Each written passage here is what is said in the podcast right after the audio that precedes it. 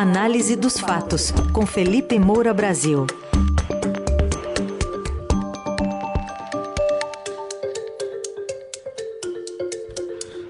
Fatos que já tiveram uma campanha eleitoral em que predominou canibalismo, satanismo e agora vem a discussão sobre pedofilia. Felipe, bom dia. Salve, salve, Ryzen, equipe da Eldorado FM, melhores ouvintes, sempre um prazer falar com vocês. E vamos ver quem é que vai levar a Copa do Brasil nessa noite, não é isso, Ryzen? Se é, é Flamengo, se é Corinthians, e a depender do resultado, a gente fala ou não de futebol amanhã. É, tá certo, tem que ser assim. Tem que. Quando, quando o time da gente ganha, a gente assiste todas as mesas redondas. Exatamente. Quando perde, a gente passa reto. Ô, Felipe, vamos começar com esse embate aqui eleitoral envolvendo aquele episódio do presidente candidato à reeleição ter se referido a meninas venezuelanas com aquela frase pintou um clima, pediu desculpas, mas gerou ali uma reação já do adversário Lula. Enfim, o que você destaca desse episódio para a gente começar? Pois é, Raizen, é, há dois pontos aí que precisam ser devidamente colocados. É, um é o desdobramento, a repercussão que teve o trecho em que Jair Bolsonaro fala pintou um clima. Porque, como essa expressão, embora os bolsonaristas estejam dizendo que o Bolsonaro usa em outros contextos, etc., é uma expressão popular para se referir a flerte, a azaração, a paquera, isso deu margem a acusações de pedofilia. E é muito importante deixar claro, para ser justo, é, que não houve o crime de pedofilia no sentido de encontro sexual. Não há nenhuma evidência disso, isso não aconteceu. Jair Bolsonaro e as meninas não tiveram qualquer tipo de relação carnal. São meninas venezuelanas de 14, 15, 16 anos, como ele próprio colocou, mas boa parte dos petistas usou esse trecho para fazer uma acusação de pedofilia. O que gerou aquela decisão judicial do Alexandre de Moraes, comandante do Tribunal Superior Eleitoral, de proibir é, Glaze Hoffman, a própria coligação do PT é, e o Lula, que é o líder da chapa, é, de explorar nesse sentido a declaração. Aquela decisão judicial do Moraes saiu pouco antes é, desse último debate na TV, então os petistas ainda estavam analisando o que, que eles podiam falar ou não, tanto que o Lula tomou um certo cuidado no debate ao se referir, ele se referiu apenas muito indiretamente. Aí, ao longo dos dias seguintes, os petistas foram analisando é, o que, que eles poderiam fazer ou não. A princípio, o Lula deixou ali para o André Janones, é, para Janja, é, explorarem aquela declaração na, na rede social, porque eles não eram alvos daquela ação. Para o Jair Bolsonaro foi bom que ele usou no debate a decisão do Moraes para é, tentar colocar um ponto final na questão, mas não houve o ponto final, porque os petistas realmente continuaram explorando é, não só esse trecho, mas também o outro. E esse outro é muito mais correspondente aos fatos é, você apontar, porque isso aconteceu, que Jair Bolsonaro acusou meninas de fazer programa e ganhar a vida. Na verdade, fazer programa foi uma expressão que ele usou em outro vídeo que só veio à tona nesses dias, pós-debate. Mas já naquele vídeo, ele usava a expressão ganhar a vida, se referindo, insinuando que aquelas meninas estavam se prostituindo. Mas vamos começar então por esse último vídeo que era lá de trás, mas que veio à tona no debate público, a própria Janja publicou, em que Jair Bolsonaro fala com todas as letras que aquelas meninas que ele chamou de bonitinhas, arrumadinhas, pintadinhas, é, estavam assim para fazer programa. Portanto, ele acusou as meninas de prostituição. Vamos ouvir o, prim o primeiro trecho. Parei numa esquina, tirei o capacete. Daí eu olhei para trás, tinha umas duas, três meninas bonitinhas de uns 14, 15 anos de idade. Me chamou a atenção. Menina bonitinha, sábado. É por que chamou a atenção? Eram parecidas. Eu vi que apareceu mais uma, mais outra. Eu desci da moto. Posso entrar? Entrei. Tinha umas 15 meninas dessa faixa etária, 14, 15, 16 anos. Todas muito bem arrumadas, tinham tomado banho, estavam fazendo o cabelo. Venezuelanas. Estavam se arrumando para quê? Alguém tem ideia? Quer que eu fale? Vou falar. Não vou falar. Para fazer programa. Para fazer programa. Nossa. Vocês acham que elas queriam fazer isso? Qual era a fonte de sobrevivência delas? Essa. Bom, tá aí Jair Bolsonaro falando com todas as letras aquilo que jamais se, se comprovou.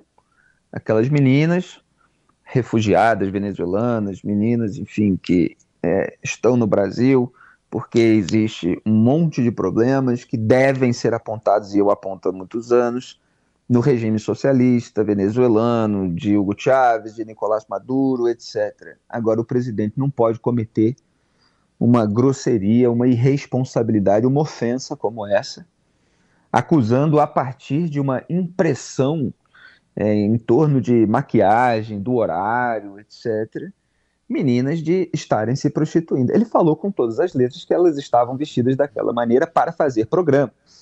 Quer dizer, é uma ilação preconceituosa é, que merece todos os repúdios.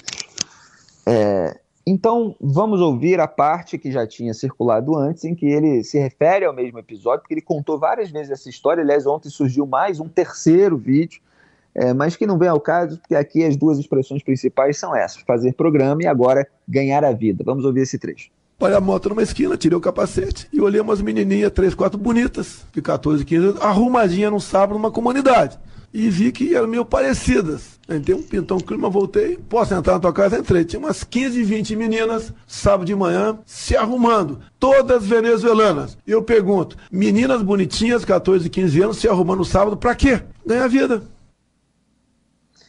Pois é. Então, o Bolsonaro acusou meninas de fazer programa e ganhar a vida. E aí, isso pegou muito mal apesar dessa exploração do outro ponto, do pintou um clima, de ter rendido acusação de pedofilia e o Bolsonaro ter é, reagido na justiça e o Moraes dado uma decisão a favor, essa imputação de prostituição é, continuou repercutindo tremendamente mal. E aí, é, como a campanha bolsonarista sentiu esse desgaste no momento de recuperação do Jair Bolsonaro, porque ele realmente está crescendo no Sudeste. Ele tem o apoio do governador de Minas Gerais, Romeu Zema, do governador de São Paulo, Rodrigo Garcia, do governador do Rio de Janeiro, Cláudio Castro. O antipetismo mostrou uma força nas urnas no primeiro turno. A pesquisa Quest, que saiu hoje, inclusive, mostrou ali uma redução da vantagem do Lula de 7 para 5 pontos. Quer dizer, Bolsonaro se aproximando, mas a campanha sentiu que houve um baque que o Bolsonaro perdeu parte daquilo que ele estava ganhando, tanto que ele precisou fazer live urgentemente, quase uma hora da manhã, ele precisou impulsionar conteúdo, 166 mil reais pagos para é, disseminar a defesa de que ele não é pedófilo, etc. E aí, para se antecipar os próximos passos dessa exploração petista, de uma declaração real, ele é, forjou ali, vamos dizer assim, um pedido de desculpas que Feito dessa maneira, eu sempre considerei um falso pedido de desculpas. Eu não posso mudar os meus critérios com os quais eu sempre analisei tudo para cada situação específica. Quem faz isso é propagandista de um grupo político ou de uma corrente ideológica, está cheio por aí.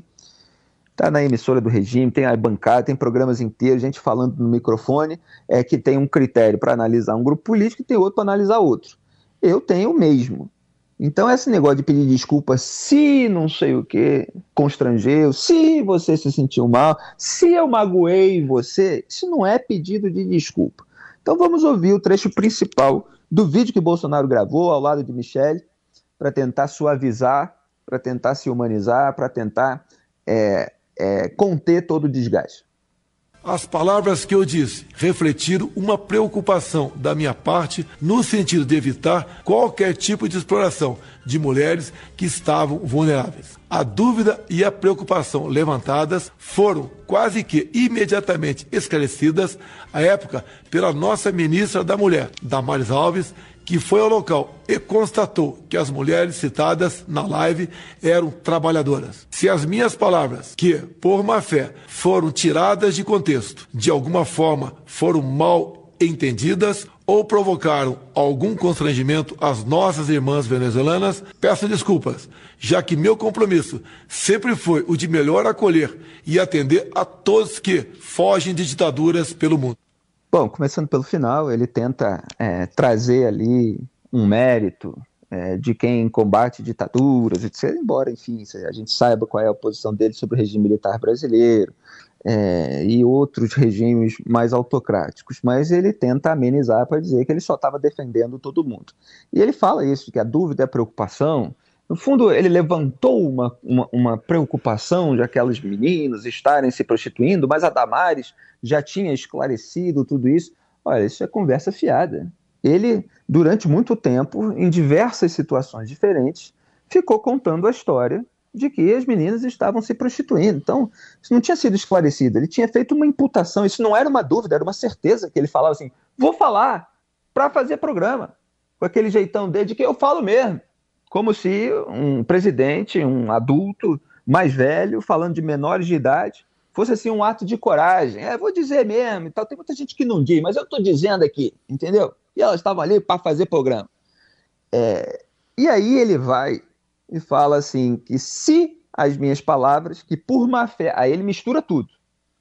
Porque tem a exploração do pintou um clima de pedófilo e tal, não sei o quê, mas aí ele tenta fazer com que é, passar a impressão é, de que tudo está sendo tirado de contexto é, e, e, e não assume a responsabilidade individual por ter feito a imputação de prostituição. Se as minhas palavras, que por má fé foram tiradas de contexto, de alguma forma foram mal entendidas, provocaram algum constrangimento, eu peço desculpas. Ora, ora, as palavras foram bem entendidas, foram essas que a gente acabou de exibir aqui. Então não há pedido real de desculpas sem o reconhecimento da responsabilidade individual pela ofensa. Esse é o meu critério e sempre foi. A própria imprensa não deveria legitimar nas manchetes esses falsos pedidos que condicionam a sua própria necessidade, a necessidade de se fazer o pedido, ao eventual desconforto das vítimas. Uhum. Quer dizer, ah, se você se sentiu mal, se, se, se, te magoou, então tá. Não, não é isso não. É assim, tem que dizer, eu tive uma impressão errada, eu manifestei isso de uma maneira irresponsável, eu me arrependo e peço desculpas pelo meu erro. É assim que se faz, e se faz imediatamente, não se leva anos, e não se faz só porque a campanha eleitoral está sofrendo desgaste às vésperas da eleição. Então o presidente precisa assumir responsabilidade sobre aquilo que faz. Então, assim, voltando só uma parte da repercussão, a coligação do Jair Bolsonaro, coligação que o representa, né? É, entrou com representação no TSE agora, nessa noite, né? Está é, sendo anunciada nessa madrugada. É, pedindo a remoção de publicações de 34 perfis que associam o Bolsonaro à pedofilia. Tem perfil do próprio Fernando Haddad, é, do André Janones, é, da Janja, é, mulher do Lula, de várias outras celebridades, etc. Eles estão reagindo à acusação que é feita é, de uma maneira assim de mais ilação né, daquela parte da pedofilia. Agora, em relação a essa imputação, ele está com dificuldade de reagir. A própria Simone Tebet, que apoia o Lula no segundo turno, escreveu no Twitter: Não há desculpas para tamanho desrespeito às mulheres venezuelanas, mas o que esperar de um presidente que não respeita sequer seu próprio povo? Presidência é lugar de seriedade, característica que Bolsonaro desconhece. É, você veja que a, a, Simone Tebet faz ali uma, uma crítica é, mais cuidadosa. Ela não parte para acusação irresponsável também de pedófilo, mas uhum. que é uma acusação que o, o PT fez é, e que gerou um desgaste para o Jair Bolsonaro também. E teve até uma nota que saiu da Secretaria de Mulheres do PT do Distrito Federal, a qual é, a, a, imprensa teve acesso, é, de recomendação para uma caminhada que deve acontecer hoje com a própria Simone Tebet, para que o pessoal que está defendendo a campanha do Lula vá de branco, é, e se puder levar flores, para segurar o colar na roupa é importante. E aí peço que façam cartazes pelo fim da exploração sexual de crianças e adolescentes e levem a caminhada. Talvez pintar a flor amarela da campanha também. É, sugestão de frases pelo fim da exploração sexual de crianças e adolescentes. Não pintou um clima, pintou um crime. O Brasil que queremos protege as crianças e adolescentes e por aí vai. Lá teremos bandeiras brancas das mulheres com Lula e enfim, e outras coisas. Então, assim, tá uma mobilização dentro da campanha é, do PT para explorar esse episódio, porque contrasta com as próprias bandeiras do Bolsonaro. Então, ele cometeu aí é, um, é isso que vocês viram, né? Porque eu não posso até usar uma expressão que amenize aquilo que ele fez. É, que gera uma crítica em relação ao cuidado que Jair Bolsonaro tem com a família. E ele posa lá de defensor da família, É, e, e tem um histórico também de hostilidades em relação às mulheres que o PT está explorando nesse momento. Então, isso gerou de fato um problema para alguém que se apresenta como um cristão, é, como um, um, um defensor é, das crianças, é, da, da relação é, é, saudável né, entre pessoas de uma família, do respeito ao próximo. É, tudo isso está sendo devidamente questionado, a campanha bolsonarista sentiu e a gente sente, como os ativistas que estão atuando aí pelo Bolsonaro, é, fazem patrulha com quem quer que analise esse episódio nas suas minúcias. Uhum.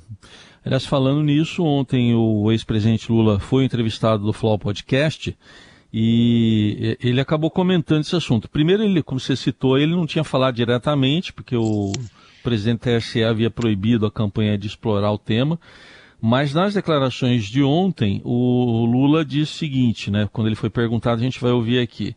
Ele associou o presidente com pedofilia, dizendo que é, Bolsonaro se comporta como se fosse um pedófilo. Vamos ouvir. Ele foi lá com segundas intenções e depois percebeu a bobagem que fez, então resolveu acordar uma hora da manhã desesperado e dizer que o PT que é o culpado, que o PT não sei das contas. Tu realmente acredita que ele é pedófilo? Deixa eu lhe falar, ele se comporta como se fosse. O tratamento que ele dá às mulheres. Você veja uma coisa, ele vai terminar um mandato de presidente. Ele nunca reuniu nenhum agrupamento de organização da sociedade, nem favelado, nem trabalhador, nem sindicato, nem mulher, nem negros. Ele vive por conta de alimentar os milicianos dele de mentira, porque ele tem um exército poderoso. O comportamento, no caso das meninas da Venezuela, é o comportamento de um pedófilo. E ele percebeu isso. Por isso é que ele ficou apavorado e tentou se explicar o mais rapidamente possível. E aí, Felipe, como você vê essa reação agora? É, pois é, você veja que o, o Lula ele, ele fica né, entre aquela crítica é, legítima e, aquela acusação que extrapola um pouco a, a, correspondência dos fatos. Mas ele não chama diretamente é, o Jair Bolsonaro de pedófilo, ele é questionado. Se o Jair Bolsonaro é pedófilo, ele fala assim: ah, com, se comporta como se fosse. Quer dizer, ele aponta esse caminho é, sem concretizar de que houve um ato de pedofilia. É, e aí é, enfim, coloca isso dentro de todo o, o, o discurso do, do, próprio Lula, de defesa de, de, grupos da sociedade, minorias, etc., que muitas vezes é explorado de um jeito populista, né, do nós contra eles. É, mas ele faz uma alusão ao histórico do Jair Bolsonaro de hostilidades com as mulheres. É, e nisso, de fato, há diversos episódios em relação a jornalistas, em relação a candidatas, é, no primeiro turno, quando o próprio Bolsonaro teve num debate de TV um desgaste é, por ter reagido mal. Agora estava mais calminho da última vez, falou até para uma jornalista: é um prazer revê-lo e tal, de uma maneira até irônica. É, então, assim, há pontos que os petistas estão explorando, é, às vezes extrapolando, mas às vezes com questões que realmente correspondem aos fatos, como a gente acabou de ver. Uhum. É, o Bolsonaro ainda vai ter trabalho para conter esses danos, mas claro que há outras frentes em que o, o Bolsonaro está atuando bem, que é nessa parceria com os governadores, atraindo os prefeitos, chegando ali é, num eleitorado que Sim. votou nesses governadores, inclusive, no primeiro turno, e não votou no Jair Bolsonaro, com chance dele virar voto. E a campanha do Lula está muito preocupada, já está tentando conter ali é, a atuação do Romeu Zema em Minas Gerais. Vamos ver é, quem é que vai ter a vantagem final nisso tudo, Heisen. Tá aí, o Felipe Moura Brasil com análise dos fatos. Daqui a pouquinho a coluna estará no radioadorado.com.br nas plataformas de áudio também. Até amanhã, Felipe. Grande abraço a todos, tchau.